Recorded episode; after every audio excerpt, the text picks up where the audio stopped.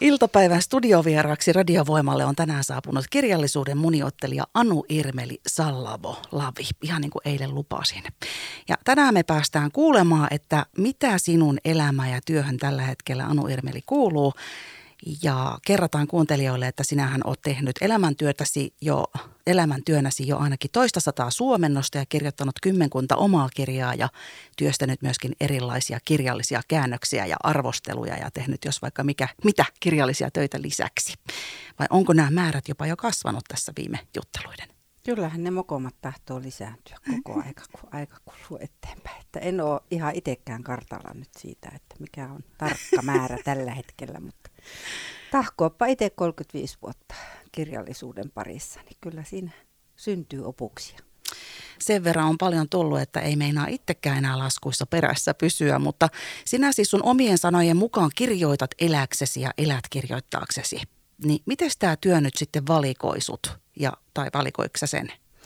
No niin, tämä on onnellinen tilanne tietysti, kun alkaa olla jo näin monta kilometriä mittarissa, että, että tietysti voi, voi valikoida jo ja tietysti tämä Diana Gabbledonin kaamea järkäle, tämä Outlander-saagan yhdeksäs osa, mikä mulla nyt on tässä edessä, niin, niin tämähän on semmoinen maratoni, josta mä oon pääsemättömissä, mutta tietysti sama hengenvetoon täytyy sanoa, että Gabaldonhan on luonnollisesti mun paras työnantaja, että häntä mä oon kääntänyt 24 vuotta, neljännes vuosisadan, että kun nämä on tämmöisiä tuhatsivusia tai yli, niin suomen kielellä jopa puolitoista tuhatta sivusia, niin kyllähän väistämättä tulee semmoinen olo siinä välillä, että huh, olisipa kiva saada joku pieni romaani, vaikka 500 sivunen tai jopa 400 sivunen. Onneksi niitä on sitten aina riittänyt sinne välilöihin, niin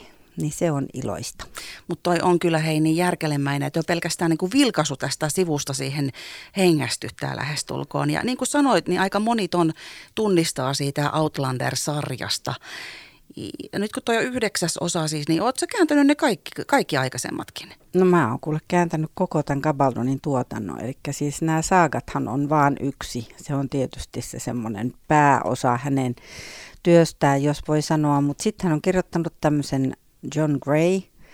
Ähm, ei se ole enää trilogia, ne on tämmöisiä niin sanottuja rönsyjä, mitä hän on kirjoittanut. Ja sitten muitakin niin kuin novellikokoelmia ja jopa niin kuin sarjakuvaa, no sitä ei ole kyllä suomennettu vielä ainakaan.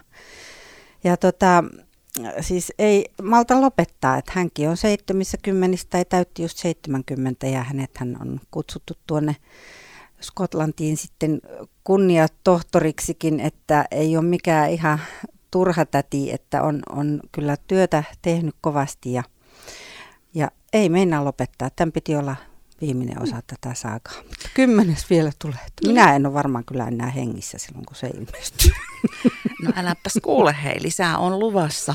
Miten tämä nyt, tämä, siis puolitoista vuotta on kestänyt tämä viimeisen käännöstyö, niin se on aika pitkä aika niin. tahkota. Niin, onhan se pitkä. Siis aivan järjetön marssiväsymyshän siinä iskee. Mä oon aivan rätti. Ihme asentohuimauksen vallassa tännekin horjahtelin. Mutta siis äh, ei tämä nyt oikeastaan ole pitkä aika, kun ajattelee, miten valtava työ tämä on. Ja, et varmaan monelta kääntäjältä olisi saattanut mennä pitempikin aika, hmm. mutta, mutta, mutta mulla on hyvä informanttiverkosto tietysti rakentunut, voi sanoa vuosikymmenten varrella, että se on iso apu. Ja sua ei kyllä ilmeisimmin niin suuretkaan haasteet hätkäytä, eikä tuommoinen sitkeä ja tavoitteellinen työntekeminen. Oletko sä ollut aina semmoinen? En minä tiedä. Vissi ollut pakko olla. Jotenkin tuntuu, että sitä on niin impulsiivinen ja innostuu liian herkästi milloin mistäkin, mutta onneksi tämä on kuitenkin tämmöistä jalat maassa pitävää työtä, että sitä on vaan pakko tahkota. No, oli aika yllättävä vastaus. Oliko? Kyllä, kieltämättä. Mä ajattelin, että siis onko se muuten haasteille avonainen ja, ja pitkäjänteinen vai onko se nyt vaan siis niin kuin nyt pakon edessä, niin kuin mä ymmärsin tosta?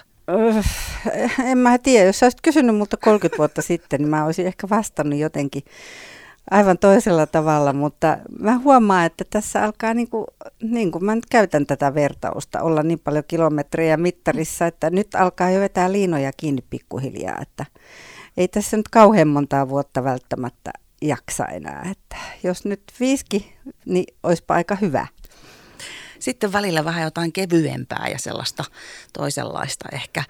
Mutta äh, siellä nyt on kuitenkin nuorempiakin varmasti kuulolla, jotka miettii kanssa sitä sellaista pitkäjänteisyyttä ja sellaista, sellaisien pitkien projektejen loppuun saattamista. Niin miten sä neuvoisit heitä suhtautumaan tämmöistä kurinalaisuutta vaativiin tehtäviin? No just sillä lailla, että, että pysy siinä, mikä on käsillä. Eli sulla on joku tietty tavoite. No mulla esimerkiksi tämä nyt, että käännän viikossa 35 liuskaa tai sivua. Tässä nyt on aivan valtavan tiheitä pränttiä nämä, että no, en nyt tarkkaan mene siihen, mutta se, että pysyy niin kuin siinä, mikä on käsillä, että olkoon se sitten päiväsaldo tai olkoon se viikkosaldo, niin se, että miettii vaan sitä, ei mieti sitä kokonaisuutta. Et se on just semmoista, että jos se on maratoni, niin eihän siinäkään nyt päästä kuin kilometri kerrallaan. Että sillä tavalla pääsee kaikista parhaiten eteenpäin. Ja onhan se nyt älyttömän palkitsevaa sitten, kun se työ on tehty. Ja varsinkin, jos se on joku konkreettinen juttu, minkä sitten näet siinä edessä. Tossa se nyt on niin totta kai se palkittee. Ja tämä julkaistaan siis nyt keväällä, oliko se huhtikuussa ja kahdessa osassa? Joo, tämä ilmestyy 17.4. Kummeruskustannus julkaisee tämän kahdessa osassa, koska tässä on melkein puolitoista tuhatta sivua, että täytyy olla armelias lukijaparkaa kohtaan. En sitä jaksa kannatella semmoista tiiliskiveä. Ajattelepa, kun selällä luet ja se kopsahtaa nenän päälle, niin ei ole kauhean kiva. No ei, mutta siis se on luettavissa nyt keväällä ja mitä me tuolla kahvin keittimellä juteltiin ennen kuin tultiin tänne studion puolelle, niin, niin, niin sä vähän mietit sitä, että ihan hirveästi ei lueta niinkö. Toivoisit, että ihan tämmöistä peruslukemista vielä siis sen kuuntelun lisäksi ihmiset ryhtyisivät taas harrastamaan. Joo, mä uskon, että se kulkee siinä rinnalla, mutta se on vähentynyt valtavasti. Ja siis totta kai onneksi on äänikirjat, koska no Karolina Kudjo, joka on ansioituneesti lukenut äänikirjoiksi koko Kabaldonin saagan, niin tota, hänelle siitä suurkiitos viime kesänä justiin hänen mökkirannassaan. Siinä puhuttiin siitä, miten järjetön revohka on näitä edes niin kuin saattaa äänikirjoiksi, että siinä saa istua kyllä studiossa tuokio jos toisenkin. Mutta tähän kysymykseen, niin kyllä siis ilman muuta on, on huolestunut siitä, että nuoriso, tai ei nuoriso, vaan kaikki ihmiset lukee vähemmän kuin ennen.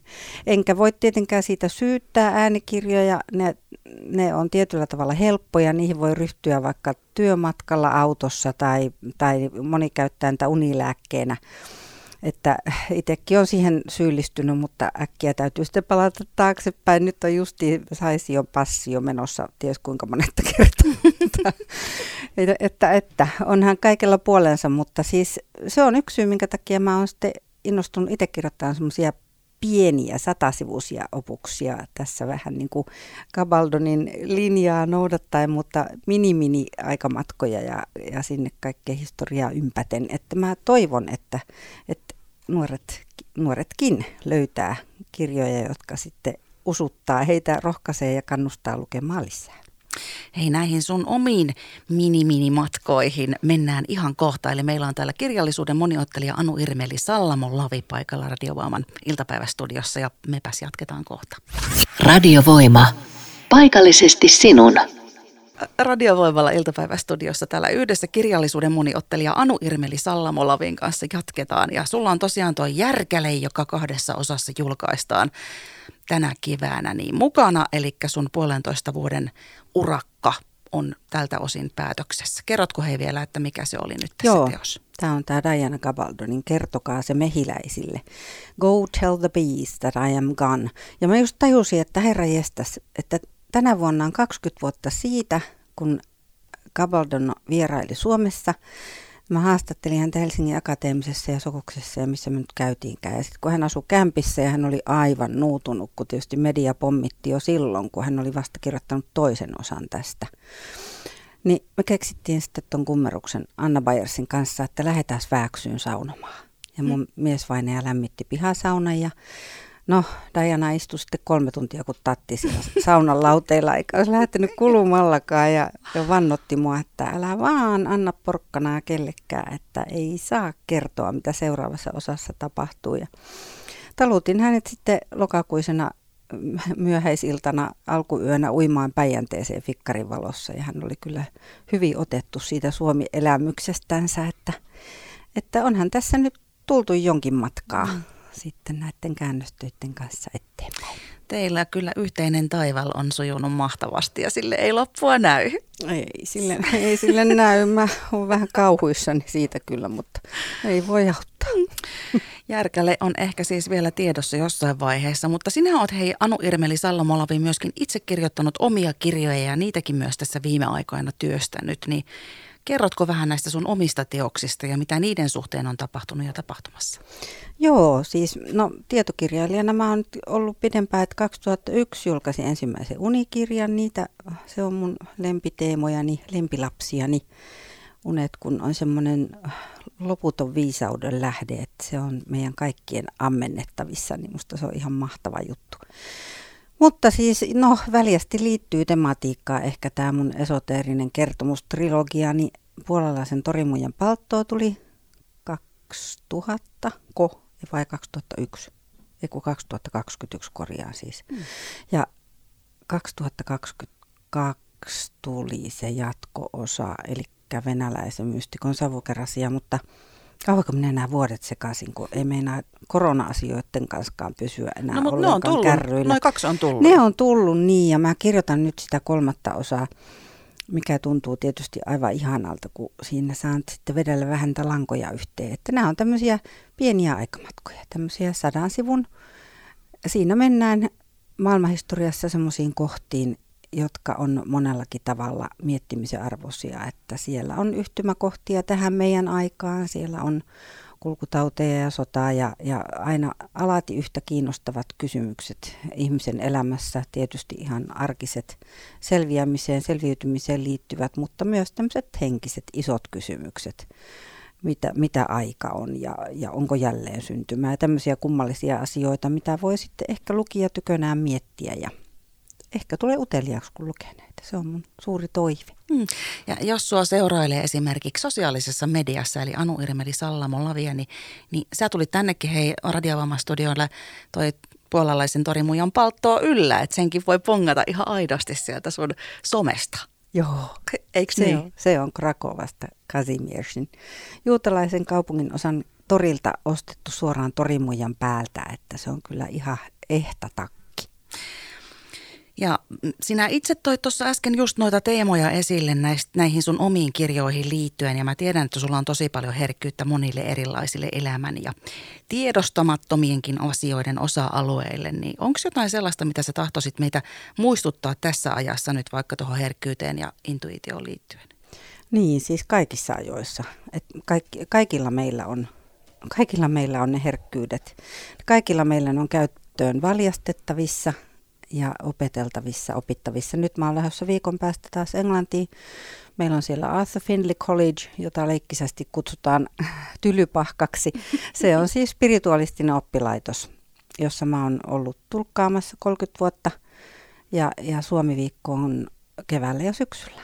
Että sinne, sinne kyllä toivotan tervetulleeksi, mutta ei ole pakko lähteä merta edemmäs kalaan oikein hyvin voi hakeutua vaikka Suomen spiritualistisen seuran koulutuksiin. Täällä Suomessa Lahdessakin meillä on Lahden seudun henkinen kasvu. Ja sielläkin on erilaisia, siis on mediotilaisuuksia, on henkiparannusta ja on, on luentoja, on kivoja workshopeja.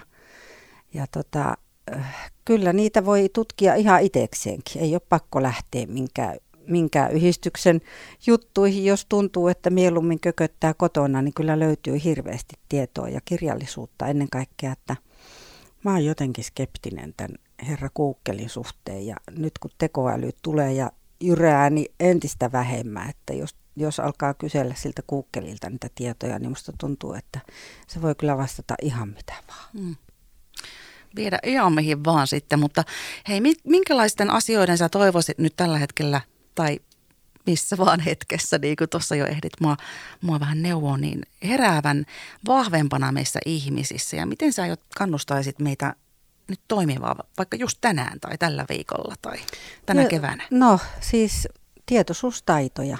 Tietoisuustaitoja on hyvä opetella. Tietoisuushan on ennen kaikkea sitä, että on tässä ja nyt. Ja se ei vaadi sen kummallisempaa kuin, että asettuu siihen hetkeen eikä anna sen mielen säntäillä tonne joka suuntaan menneeseen ja tulevaan. Joku sanoi, että elämä ei ole muuta kuin muistamista ja toivomista, niin mä ajattelin, että kauhea ajatusta. Aivan järkyttävää, että sehän menisi niin kuin aivan huiskis vaan ohi, jos se näin olisi. Mm. Mutta kyllä se voi olla semmoista sitkuelämää helposti, jos ei siihen niin kuin tartu. Että tuo itsensä tähän hetkeen. Niin se on musta parasta, mitä me voidaan tehdä. Eli se, että jos jotakin nyt haluaa elämässään muuttaa, koska no, muutos on ylipäätään tietysti ainoa varma asia, mutta se, että, että keskittyy, tuo sen fokuksen siihen, minkä, minkä toivoo lisääntyvän, koska sehän kasvaa, mihin keskittyy. Kerrohan hei vielä, että ketä sä tahtoisit kiittää ja miksi? Um, tietysti oma, omia vanhempiani, isä ja äiti.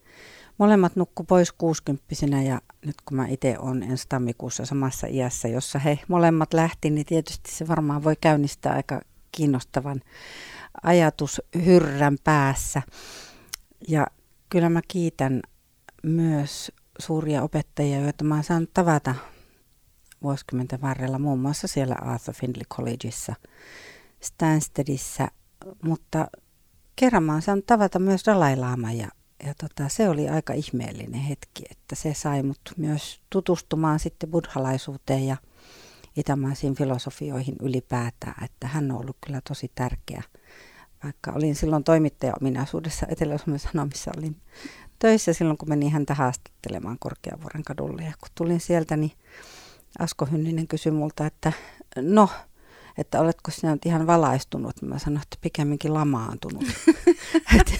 jotenkin, se, jotenkin se ajatus siitä, että, että henkisyys ja huumori ei sulje toisiaan mm. pois. Että mulle se on semmoinen ydinvoima, se on mun ydinvoima, että, että kaikelle, varsinkin itselleen pitää niin kuin osata nauraa.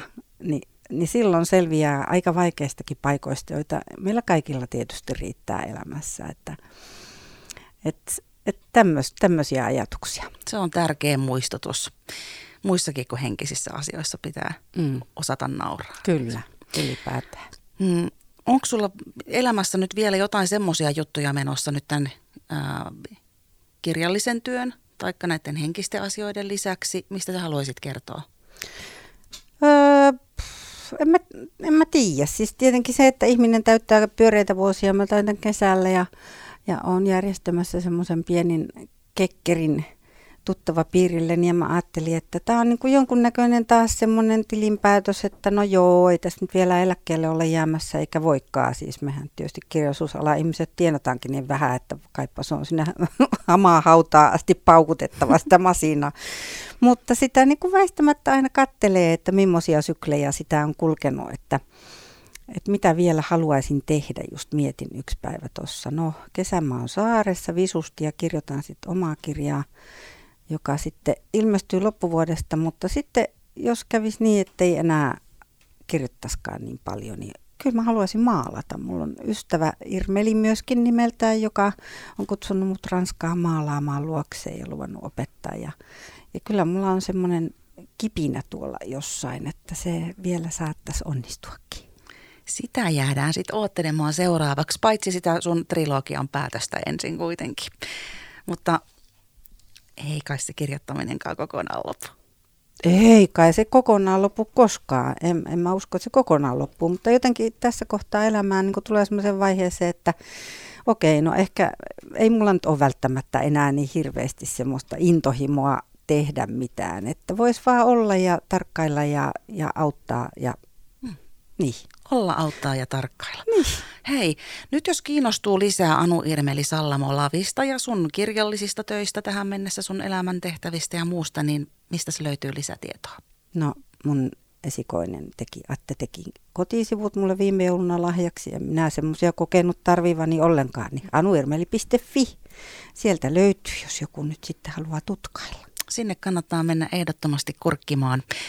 Ja odotellaan tosiaan ton Järkäleen julkaisua ja kerrataan vielä se Järkäle kertaalleen. Eli se tulee siis huhtikuussa se eka osa ja toka osa. Ei kun nämä tulee molemmat. Samaan tien 17.4. mun mielestä kummerus, kummerus julkaisee nämä Molemmat ja, ja tota, on aika, aika komeet opukset kyllä, että mä luulen, että Gabaldon fanit on kyllä aika hyvin kartalla ja tilanneet jo omat kappaleensa, mutta vielä ehättää. Eli matkantekijät saakan yhdeksäs osa, kahdessa osassa. Kyllä. Anu Irmeli Sallamo Lavi, eli kirjallisuuden moniottelija ja muutenkin tämmöinen elämän ihmettelijä ja taitaja. Kiitos kun tulit kylään tänne Voiman iltapäivään ja minä toivon oikein valoisaa kevättä ja julkaisukevättä ja sitten oman kirjan trilogian päätösosan kirjoitteluja kesälle. Ja ehkä me kuullaan he sitten taas syksyllä, että mitä sitten tapahtuu. Kiitos Minni. Ihana, oli ilo tulla. Tuu taas uudestaan. Yes. Radiovoima. Aidosti paikallinen.